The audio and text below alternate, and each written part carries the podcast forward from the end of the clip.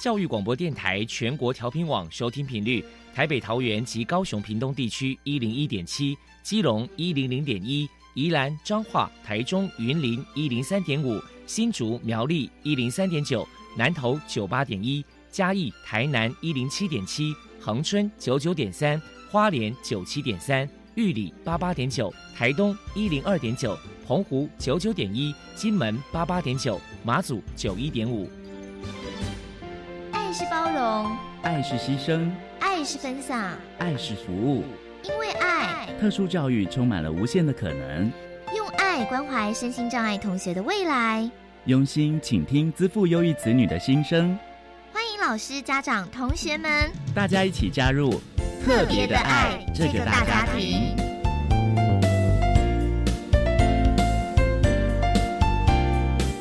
本节目由教育部学生事务及特殊教育司指导，国立教育广播电台监制。欢迎收听。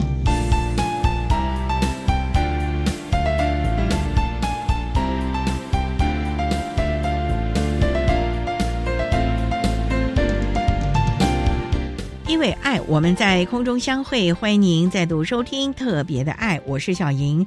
这个节目在每个星期六和星期天的十六点零五分到十七点播出。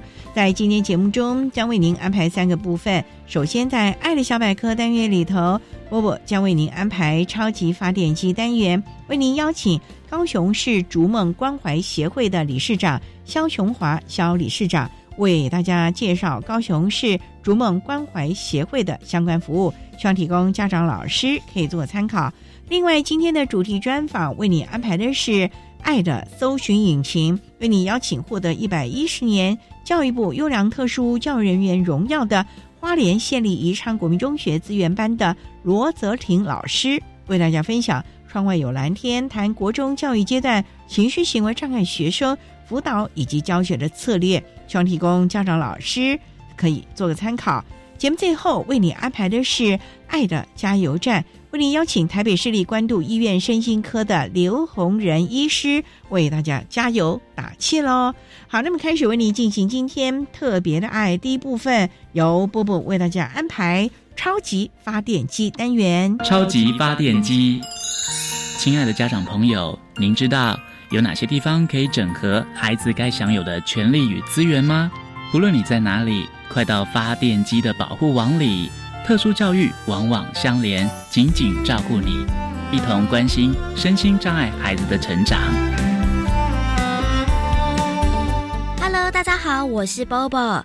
今天的超级发电机，我们特别邀请到高雄市逐梦关怀协会的理事长肖琼华女士来跟大家介绍一下协会的服务项目。首先呢，我们先请您来介绍一下高雄市逐梦关怀协会成立的背景跟目的是什么呢？高雄市逐梦关怀协会在民国九十六年十二月二十二号，由一群医师、精神科医师、还有护理师、社工师，以及家里有这样生病的家属，极力来把它促成这个逐梦关怀协会。创造以来，就为什么会这样？医师他有医师临床的一个发现，社公司有社公司临床的发现，以及家属他更是第一线的感受。所以后来大家有共同的共识，赶快把这些家属集结起来，一起来创立这个协会，能够以家属的经验、医生的临床经验来照顾一些不知该怎么办的家属。还好，因为我们在教育的内容里面没有涉猎到精神疾病这一块，所以大家发现这个问题的时候，都以为是卡掉音嘛，又走一些旁门走道的方法，反而延误了治疗。所以我们很快的就成立了逐梦关怀协会，希望能够福音社会大众发生这些问题的人。接下来，请您谈一谈协会的服务对象有哪一些条件？服务项目包含哪一些？还有曾经举办过哪些活动与人们互动交流呢？协会服务的对象只要涉及在高雄市，不管有没有领有身心障碍，或者我们说金藏手册的，不管有没有，我们都服务。或者发觉身边有这么样的人。好像比较奇怪，都可以介绍给我们，我们会适度的切入来关怀，这是我们服务的对象。其实，甚至于外县市有求救过来都接受，只是说我们以涉及在高雄市的市民为主。我们目前有在做服务的项目，第一个就是家属的支持团体的活动，希望透过这样子的活动，教导这些家属能够知道什么叫做精神疾病。精神疾病不是人家所说的笑，诶，不是那样，那是社会污名化所造成。自己不要污名化自己，社会的污名化是无奈的，自己不要污名化自己，晓得把生病的家人。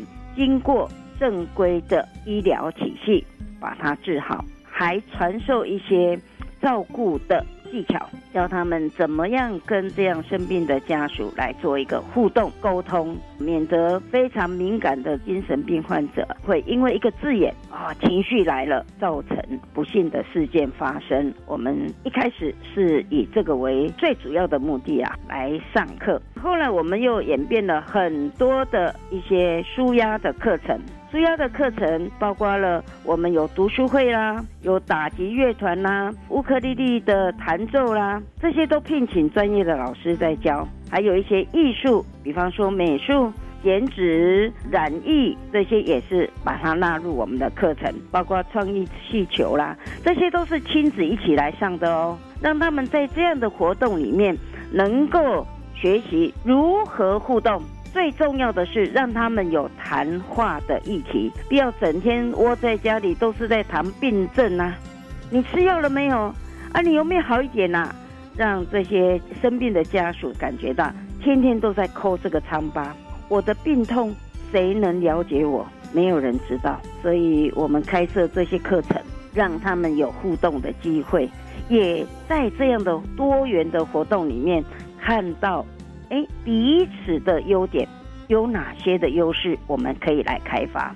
甚至于，我们开设了很多的舒压的活动，例如一个叙事活动。叙事就是阐述这些发生事情、这些故事。叙事活动是让这些家属跟康复者，我们所谓的康复者就是精神疾病的这些康复者，一起利用春节茶叙的方式来做一个叙事。还有自强活动、知信之旅，也都是让他们能够早一点踏入社会、融入社会的一个活动。母亲节的感恩奉茶活动，八八节的不老的爸爸活动，中秋节的饮水思源活动，我们年终聚餐还有卡拉 OK 活动，让他们在这样的活动里面能够经验分享。因为每一个个案他都不一样的状况，希望透过经验的分享，除了医疗以外。还需要心灵的建设，我们还开设拍打、电视点、精油按摩等等的舒压活动，期待在这样的活动带着他们更有尊严、更有自信的走出他病痛啊！因为这个病都是好几十年了。再来，请您谈谈针对未来的展望，协会有哪些新的计划呢？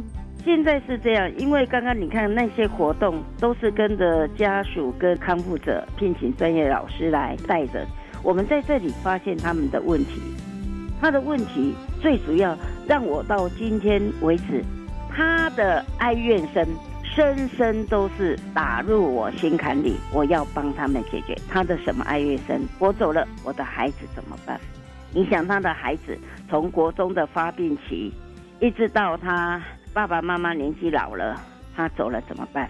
那我们也请了一些各银行来做一些信托，但是他又发觉到信托我很基本的资产，可能因为信托没有办法让孩子到老死，他觉得信托是不可靠的，所以我们要让他活下去，要让家属走了也安心。我们目前规划的是一个小作。小作就类似庇护工厂，只是庇护工厂的前身，训练他能够回归社会的一个生活技能，让他们家属安心。我目前就是这样，就是规划这个小作，这个叫冰山一角，冰山一角的小作，希望这些康复者能够借由每天大约四小时的作业活动，再搭配四小时的团康、自立生活、休闲的活动。这样搭配，让他适应啊未来的社会生活。这是针对康复者，啊针对社会大众，我们是开设一些社区讲座，教导一些社会大众，让他们知道说，精神疾病不是我们所想象那么可怕，那是一群不定时的炸弹，不是这样。我们要如何来跟他们相处，才可以降低这样的不愉快的事情发生？所以我们也广设了一些社区的讲座，聘请医师、药师来上这样的课程。请问一下，肖理事长，如果说家里面有精神障碍的孩子，身为家长在教养上该注意哪些事情呢？其实就是我们创会很深入的一个感动，就是家属如何来照顾这些孩子。那我们透过医生、还有社工师、心理师来跟家长上课，办一个家长成长的一个团体，教他们说什么是精神疾病，造成精神疾病的原因是什么。我们应如何面对这样的精神疾病？如何来照顾这样的精神患者，让他们有能力也有知识，不要自我污名。好，这是我一开始就有谈到的，为什么要来支持这一块？那家长的心声也是我刚刚谈的，他常常在讲啊，我走了怎么办？我一直想帮忙。你如果有能力，你就不可能在家里发生冲突，常常要紧急。要打一一零或者是一一九，要消防员来紧急送医啊，就不必这样子。你可以慢慢的做一个互动，因为了解，因为知道，因为有尝试，那就不会有困难。最后，您还有什么样的想法想要传达？精神疾病跟糖尿病、跟心脏病、跟高血压一样，只要我们很正规的来服药。它是可以稳定的，虽然它也许需要长期服药，跟高血压患者他们都一样，长期服药，它是稳定可以工作的。不要把我们排斥在外。我们的患者常常他复原的差不多了，进入社会，他去参加职考也好，去参加职训也好，初试都过了，复试都被打下来，这是很不公平的。希望大家要看到这一点，我们要活得有尊严。我们也需要活得有被尊重的，只是我们可能服了药，有一些副作用，行动上会比较迟缓，心理的反应会比较慢一点。不要怀疑，我们也是想要做到最好，期待社会大众给我们共同跟大家一样的平等待遇，那我们会活得更有尊严，也可以回馈社会。我们是社会的生产者。我们非常谢谢高雄市逐梦关怀协会的理事长肖琼华女士接受我们的访问。现在，我们就把节目现场交还给主持人小莹。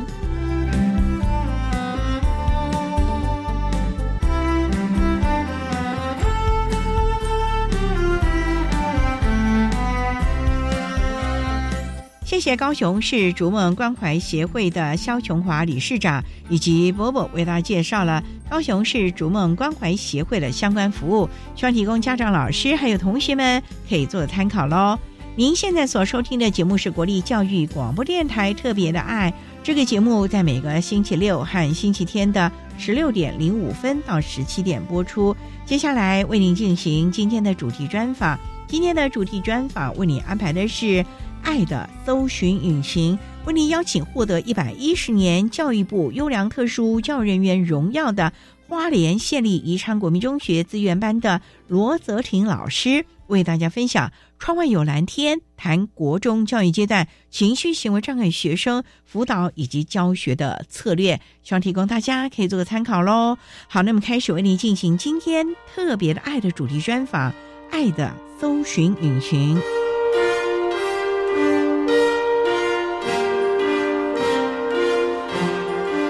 爱的搜寻引擎。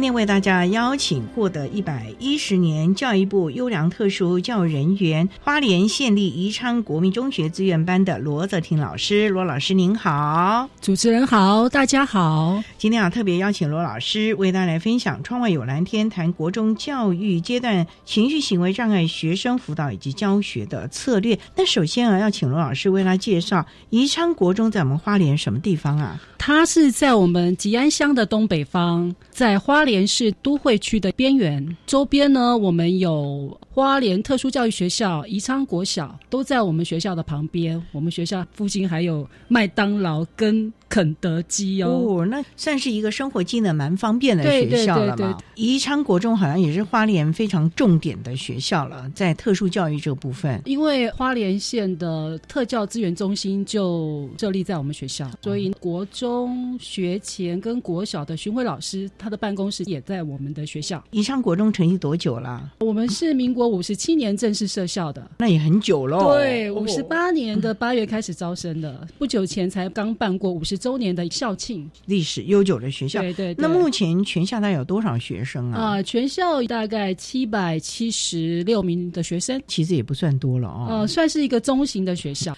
那我们的声音障碍学生大概有多少？哇，我们身心障碍的学生有四十六位哦，算蛮多了。对，因为我们有两班的资源班，所以有资源班在这哦。对，我们最主要就是资源班，没有特教班了。没有没有没有，因为我们隔壁就是特教学校了。我们县内的特教班集中在花莲市国风国中跟花光国中，那我们学校是只有资源班，每种障碍类别的孩子都有喽。我们还是以学障的学生居多啦，大概有二十七位。我们学校自闭症的学生蛮多的，目前是有八位，情障的学生有两位，那其他的就是智障、听障、视障、身体病弱的都有。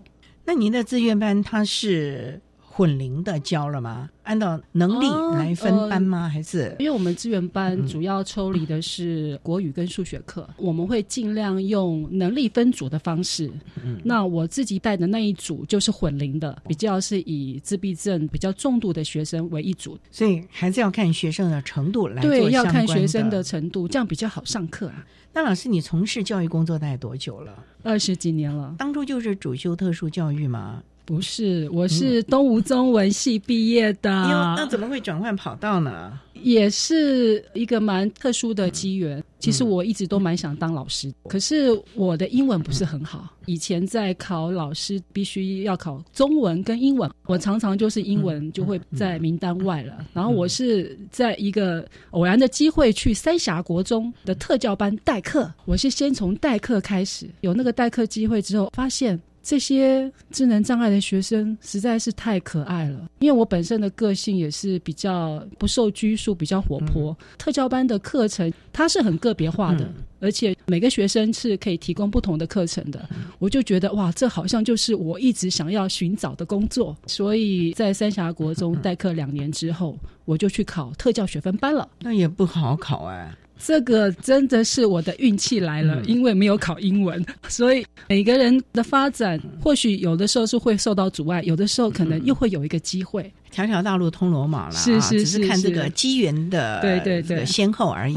好，我们稍待要再请获得一百一十年度教育部优良特殊教育人员荣耀的花莲县立宜昌国民中学资源班的老师罗泽婷罗老师，再为大家分享国中教育阶段情绪行为障碍学生辅导以及教学的策略喽。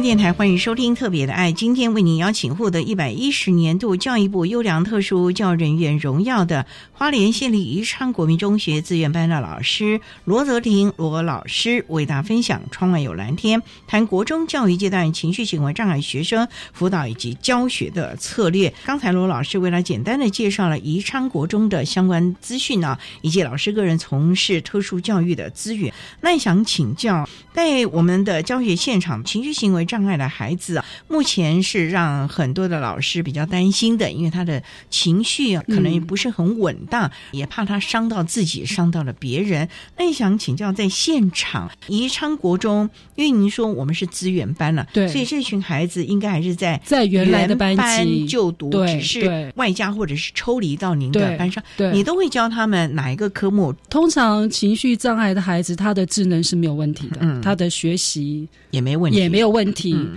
我们通常会安排两堂课，一堂是团体的社交技巧课程，一堂是我个人跟他一对一的个别辅导课程。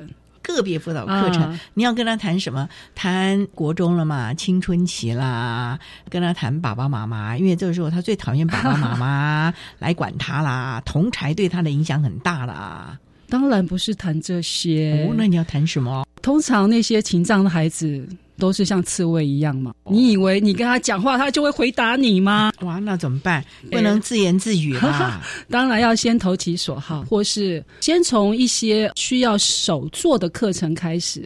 我有一个个案，就是他七年级刚进来，我的个别课安排的就是做小点心、烘焙课。他喜欢做小，他喜欢做小点心，因为我们学校同时也是职业试探的一个学校，所以他暑假有来过我们学校上过烘焙课。我事先有这个资讯，就知道他对烘焙有兴趣，所以在个别课我就是先用烘焙课开始。那你自己也得去学烘焙了哦。对我发现我很多能力都是因为学生想学什么，我就学起来了。因为烘焙课会有一个过程嘛，包括你要准备材料、测量、称，你要直接做。我觉得就像我们做家事一样，有时候做家事觉得很舒压嘛，可是，一样这个手做的课程，同时也是让他情绪比较放松的一个课程。然后在他放松的同时，我就会试着跟他聊。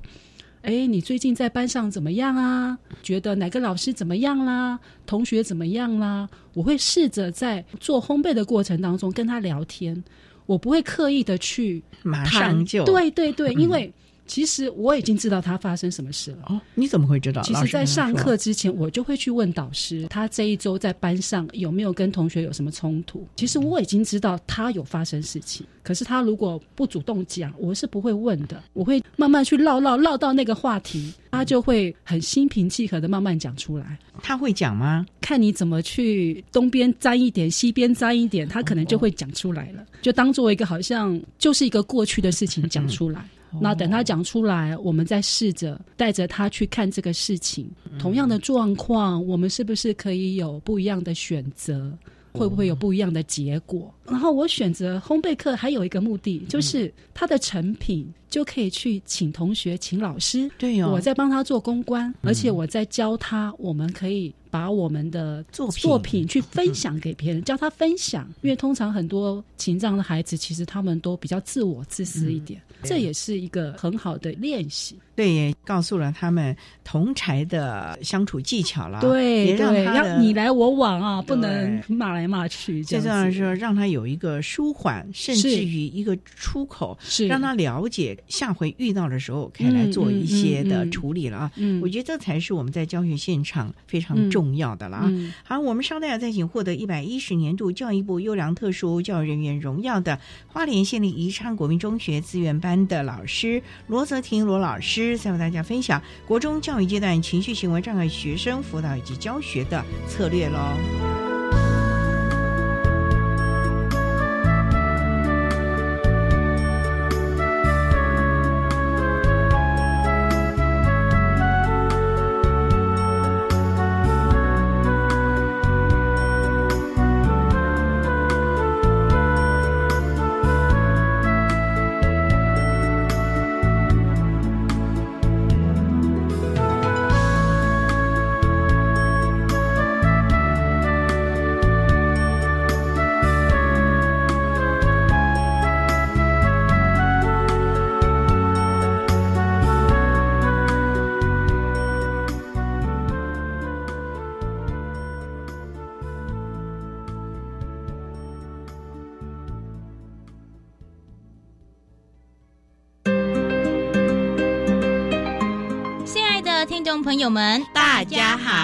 我们是幸福满花莲节目主持人，我是雪霞，我是碧云。在这特别的日子里，祝福全天下的妈妈们母亲节快乐，Selamat Hari Ibu，祝你哋过美 vui vẻ 耶！也请记得每周日晚上八点到九点收听《幸福满花莲》。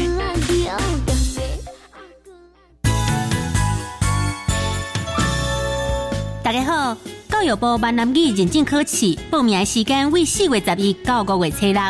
今年考试时间分两天，A 卷伫八月初六考试，B、C 卷伫八月初七。十九岁以下考生免报名费。考试服务专线：空八空空六九九五六六，空八空空六九九五六六。以上广告由教育部提供。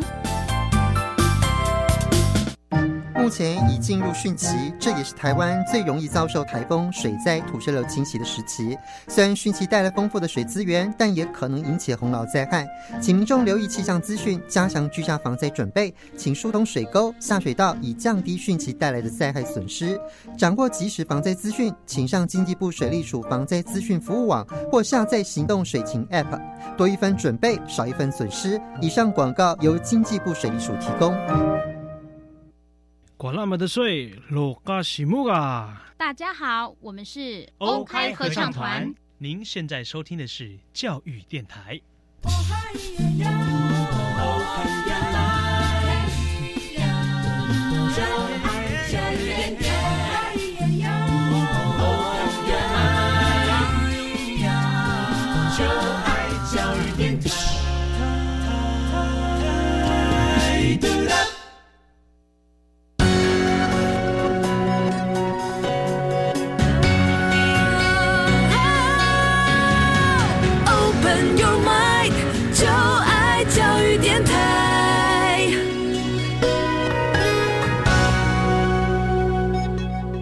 电台欢迎收听《特别的爱》这个节目，在每个星期六和星期天的十六点零五分到十七点播出。在今天节目中，为您邀请获得一百一十年度教育部优良特殊教育人员荣耀的花莲县立宜昌国民中学资源班的老师罗泽婷罗老师，为大家分享《窗外有蓝天》，谈国中教育阶段情绪行为障碍学生辅导以及教学的策略。刚才老师啊，为大家分享了这个情障的孩子，你一开始呢就用。烘焙小点心，对对，跟他拉近了关系，是是，去除他的心房。这是刚开始，你不能每次来就做小点心吧？对，到了第二个学期，意思就是第一学期都在做小点心。对，先把关系巩固了。第二个学期在开学初，我就去了解他的课表，哪些课是他特别容易被同学攻击，他特别容易情绪不稳的课程，还会因为课业会有这样，因为他个人的特质。可能特别好变。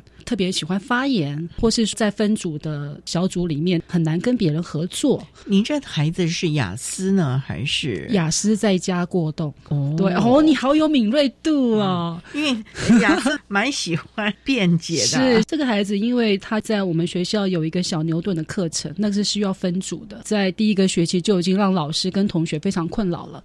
所以在第二个学期，我的个别课就用那一堂课的时间把他暂时抽离，那他就知道他这堂课不用。用上他会不会心里不舒服？没有，他自己也不想上，因为在那边得到的比较多是否定啦、挫败啦。所以我那堂课就把它抽出来。那你也不能叫它小牛顿吧？那个课程叫做小牛顿的意思是希望大家可以发挥创意。对，那个课程就是一小组要共同去完成一个思考的。对对，paper 那个算是我们学校发展的一个课程。那到了第二阶段，当然就不是只有做烘焙了，等于说比较进入到我必须要处理他的行为问题了。这个阶段我会让他做一些未完成语句的学习单。很有趣哦，未完成语句的学习单就是说我的妈妈，然后后面让他随便接，或是我的什么，让他造句。他完成造句之后，我再来跟他谈他为什么这样子写，然后他的想法是什么。我是借由这个未完成的语句练习，去多了解他的一些感受跟想法。接下来我还会安排，我们一定要做一个每周五感谢。因为他的习惯就是永远在批评别人，永远在说别人的不好，他都不会感受到很多人为他花了很多心血。他的导师没有用心吗？他的导师也是会去找那些比较会去弄他的同学来个别谈话。他有没有看到老师尽了很大力他有没有看到老师的用心？他有没有看到我的用心？我特别排这堂课来跟他互动，我会引导他去做一些感谢，因为他通常看不到那些东西。哇，那这个很抽象哎，老师要怎么？所以就是要实际的例子啊，要他讲出来啊。你看谁做了什么事？怎么样？怎么样？不是用讲的，是有实际的事件。例如嘞，譬如说，有一次他晚回教室，导师就叫同学拿手机给他，就是说导师都会想到他很多的需要。拿手机给他干嘛？因为我们学校一上课就要把手机收到学务处，放学会发给同学带回家。对，同学就赶快拿去给他，要不然他回到教室又找不到人。哇，那老师好贴心哎！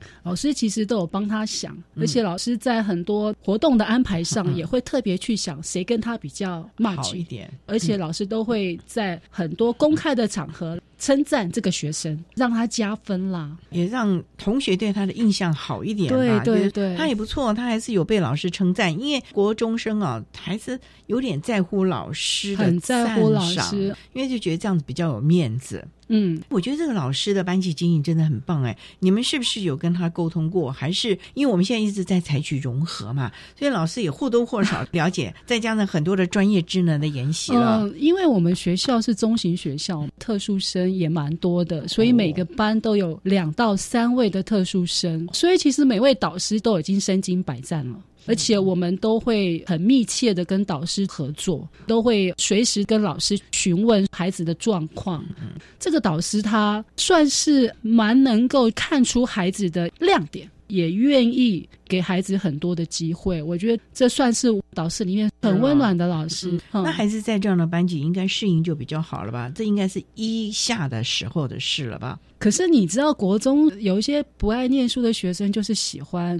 针对某些同学，还是会有这样的学生。不过，在这个导师的班级经营下，其实这样的事情已经慢慢少。现在已经是八下了，经过了将近两年的磨合，虽然他在班上还没有交到什么好朋友，可是至少很平和的在班上了。因为他也学到了我在课堂上不要拼命的发言了。我觉得经过两年，他自己也有些调整。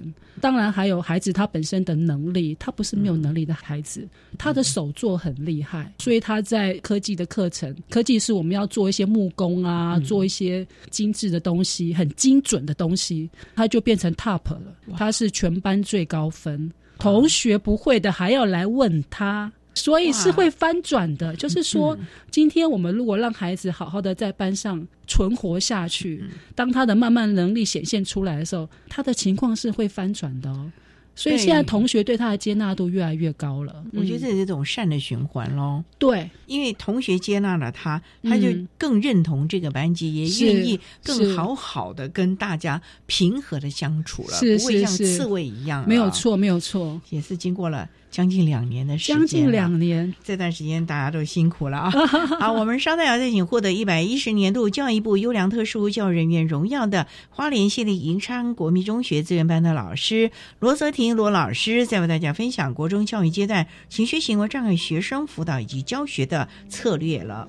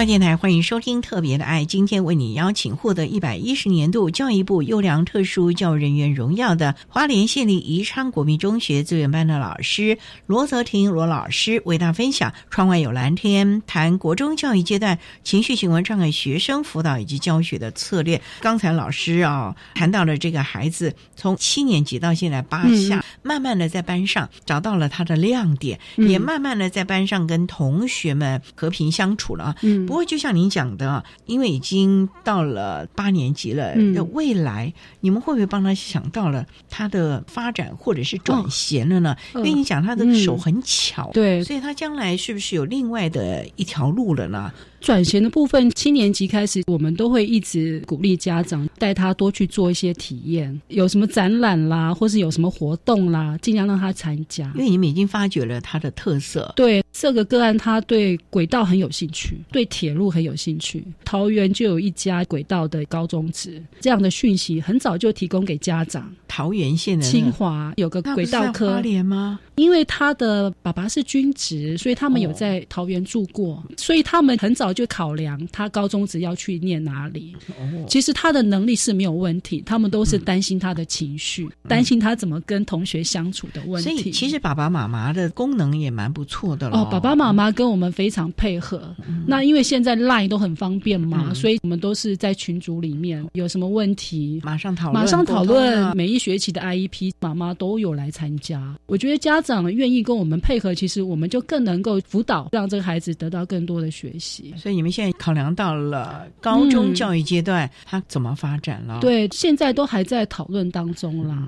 嗯桃园的那个学校有在考虑当中，可是当然前提是他对自己的情绪已经可以哦。掌控，不要让人家担心的程度。意思就是说，他到时候他得自己一个人去桃园嘛，是啊，可能要住宿舍啊，他要独立生活啊。那他心里就准备了吗？他非常想要去读啊，可是他对自己的了解可能还不够多，所以如果在这学期的期末 IEP 有决定要去念那个学校的话，我们就要开始帮他做未来生活的一些训练了。所以我们如果越早准备好。越早开始去做训练，都会让孩子有更多成功的机会，他也可以如愿以偿。这点很重要，找出他的优势能力，对，让他了解，避免在学校学习如果说不是那么顺遂，再加上了情绪的困扰的话，是是是其实是蛮严重，对于他未来的发展哦。嗯嗯嗯你可能因此一蹶不振，或者是开始拒学啊，我们也是有一些拒学的状况。哦，那嘿像这种你们要怎么找出他的原因呢？因为有的孩子他连门都不肯出了呀。我之前有遇到过一个拒学的孩子，嗯那个时候我们都是跟导师合作，去他的家里看他。其实很多拒学的孩子比较多都是忧郁症，那个情绪低落到会让他连门都不想出。你去到他家，你就会发现他们家就跟垃圾山一样。面对拒学的孩子，当然还是必须要家长配合。有些孩子的家长可能他必须工作，他可能都自顾不暇。我们可能就会先去家里，再慢慢把孩子带到学校，可能只是来两堂课，慢慢再增加，有这样的一个方式。像这种成效好吗？我觉得医疗还是最主要的啦，因为通常忧郁症到一个程度，它是非常需要医疗，对，所以我们就会尽量先让他的医疗先稳定，嗯医疗稳定之后，再慢慢的让他回到学校。就是说，我们这边不能放弃呀、如果你连他家都不去的话，他他永远就不出来了，所以我们就会去他家。这也是我们教育永不放弃每一个孩子，这也是我们教育的宗旨和我们教育的一个信念了。所以拒绝的孩子也是要让他能够慢慢慢慢的走出。对，因为他就是一个过程，他可能就是刚好那时候是他疾病比较严重的时候。如果我们陪他度过了那个很低潮、很低潮的阶段，他还是会恢复正常啊。等到到了高中，他也差不多比较大了，他就可以自己看诊、自己服药，然后自己规律的上学。其实老师就是陪伴他度过那个期间。他们上大学的都有啊，他就是要慢慢学习跟他的疾病相处。所以其实啊，老师啊，你也二十多年的教学经验，那你过往教的孩子情障的啦，或者过动的拒学的孩子，嗯，后来在老师们锲而不舍的不断的陪伴之下，是不是他们后来的发展都还蛮稳定的了呢？我上次去陪一个学生看诊，才遇到一个家长。他的小孩是我之前巡回的一个学长的小孩，可是他那个时候因为学习问题，其实他有情绪问题。对，那一定的。对，那时候真的就像刺猬一样。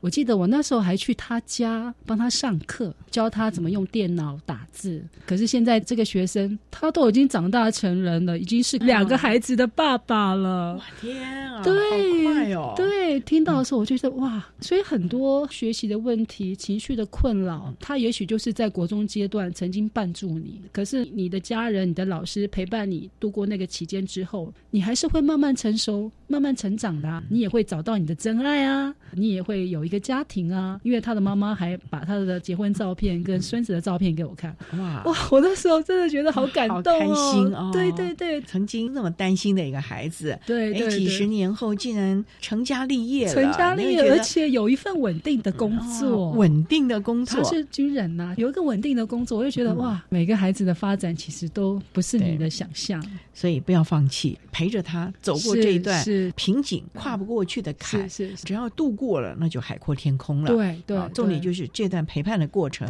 你要想方设法的想方设法接纳你了啊！对对，特教老师也不简单了啊！好，我们稍待啊，再请获得一百一十年度教育部优良特殊教育人员荣耀的花莲县立宜昌国民中学资源班的老师罗泽罗老师再为大家分享国中教育阶段情绪行为障碍学生辅导以及教学的策略喽。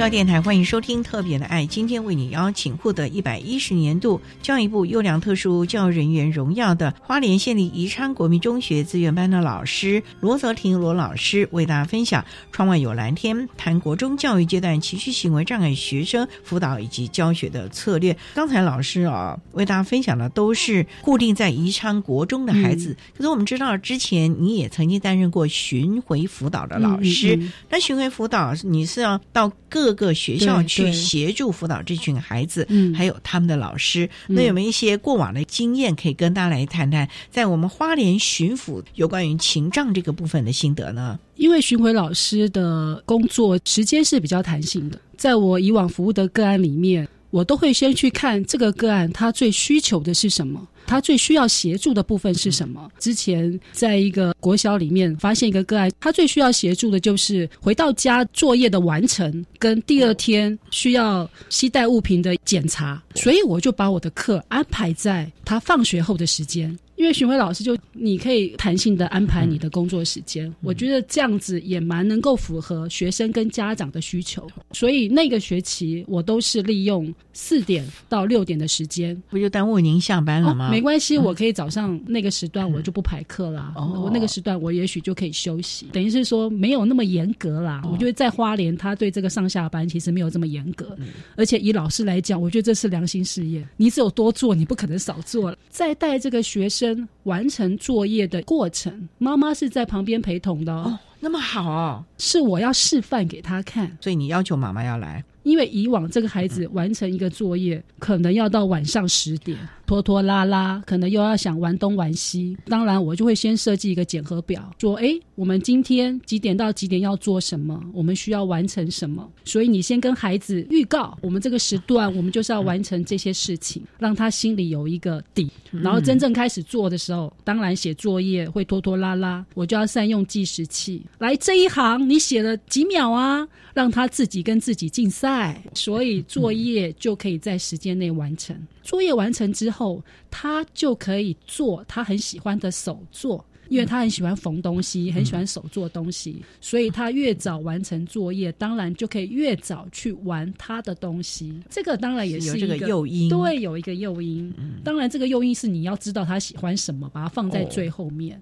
经过一个学期示范给妈妈看。其实这是一个连锁反应哦。你看，我如果今天完成作业了，明天该带的东西也放到书包了，第二天到学校还会有问题吗？当然就没了。对，因为他以往在学校的问题常常是这个没带，那个没交，之后就衍生很多很多的问题。你们也知道，其实特教老师非常非常的忙，所以时间就要用在刀口上。对学生的处理，我们一定要要抓一个最紧要的一个关键，把那个关键处理了，他当然就没有后面的问题。同时，我们也让他养成一个好。好的习惯，这个无形当中就是一个习惯，对一种习惯的建立。是他这个习惯建立之后，因为他从这个习惯当中，他又得到了一个成就感。哦，原来完成事情是可以这么轻松的，我不用再拖拖拉拉，晚上又没办法睡觉，跟妈妈生气，第二天又睡眠不足之类的。当你带领着他，协助他。养成一个好的习惯之后，这个就是他带得走的能力了。所以我们要教给孩子的都是这些东西。我从事特教这么多年，我最近真的有一个很大的领悟：所有的行为改变或是行为处理，我觉得你都要回归到课堂上面来。怎么说呢？这个孩子在课堂上的表现是怎么样？他够不够专心？他有没有去思考？他有没有回应你？他有没有把上课当一回事？这些都可以在我们每一堂课、每一堂课不断反复训练的。所以，每一个来到我课堂上的孩子，我都会一再的跟他们强调：学校上课时间四十五分钟，你只要专心四十五分钟，因为你回家也不会复习嘛，你回家也不会预习。你只要专心这四十五分钟，跟着卢老师好好学习，这三年你一定会进步。我跟你讲，真的也是，我们很多的孩子到了第三年，那个进步有时候都会让我非常非常的感动。他自己也很讶异，对，因为以前他可能讲话都吞吞吐吐，不敢回答的，现在他会抢第一了。哇！因为慢慢的累积，慢慢的累积。他有能力，他有自信，他就愿意当那个第一个。所以上课对我来说是非常非常累的，因为我必须全神贯注在每个孩子身上，集中精神。对，我要随时去关注他每一个回应，并马上给他一个支持，去肯定他。哇，你怎样？你怎样？哇！所以每一个孩子都很喜欢来上我的课。好棒，好棒！我听了我也很想上你的课，想 想看老师有些什么样的策略，什么样的方法，让孩子重拾信心，让他觉得自己也是有可能的，我也可以的，可以知道说自己的未来有那么多的可能了，不是在限于过去的那些不好的、不堪的情境中了啊。所以呢，真的特教老师真的是非常非常的棒啊！我们罗老师这样的一个经验可以提供大家做个参考了啊。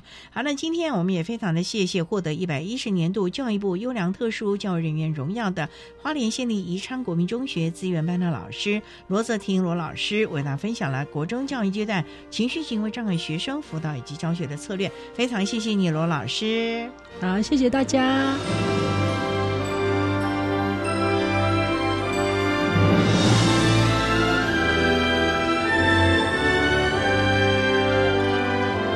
谢谢获得一百一十年教育部优良特殊教育人员荣耀的花莲县立宜昌国民中学资源班的罗泽婷老师，为大家分享了国中教育阶段情绪行为障碍学生辅导以及教学的策略，希望提供家长老师可以做参考喽。您现在所收听的节目是国立教育广播电台特别的爱节目，最后为你安排的是爱的加油站。为你邀请台北市立关渡医院身心科的刘洪仁医师为大家加油打气喽！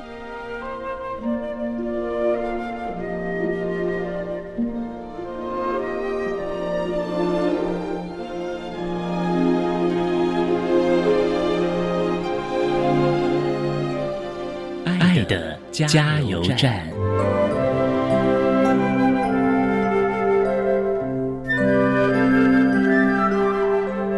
大家好，我是台北市立关渡医院身心科的主治医师刘洪仁。针对情绪行为障碍学生医疗协助，我有几点呼吁：第一是希望学校能够营造正向包容的环境，减少负面指责或过多的道德判断；第二是希望家长或照顾者能够面对孩子的情绪行为困难，及早寻求相关协助或医疗资源。第三是我想鼓励情绪行为障碍的学生，我们每个人成长或求学的过程都有可能会遇到困难。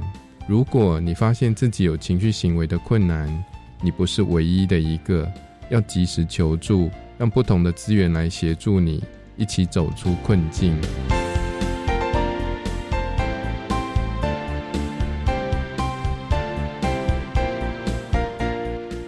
节目就为您进行到这了，感谢您的收听。在下个星期节目中，为您邀请获得一百一十年教育部优良特殊教育人员荣耀的台东县台东市丰年国民小学资源班的方淑婷老师，为大家分享寻觅最优势的学习策略，谈国小教育阶段学习障碍学生教学策略以及亲师互动的经验，希望提供大家可以做参考喽。感谢你的收听，也欢迎您在下个星期六十六点零五分赞助收听特别的爱。我们下周见了，拜拜。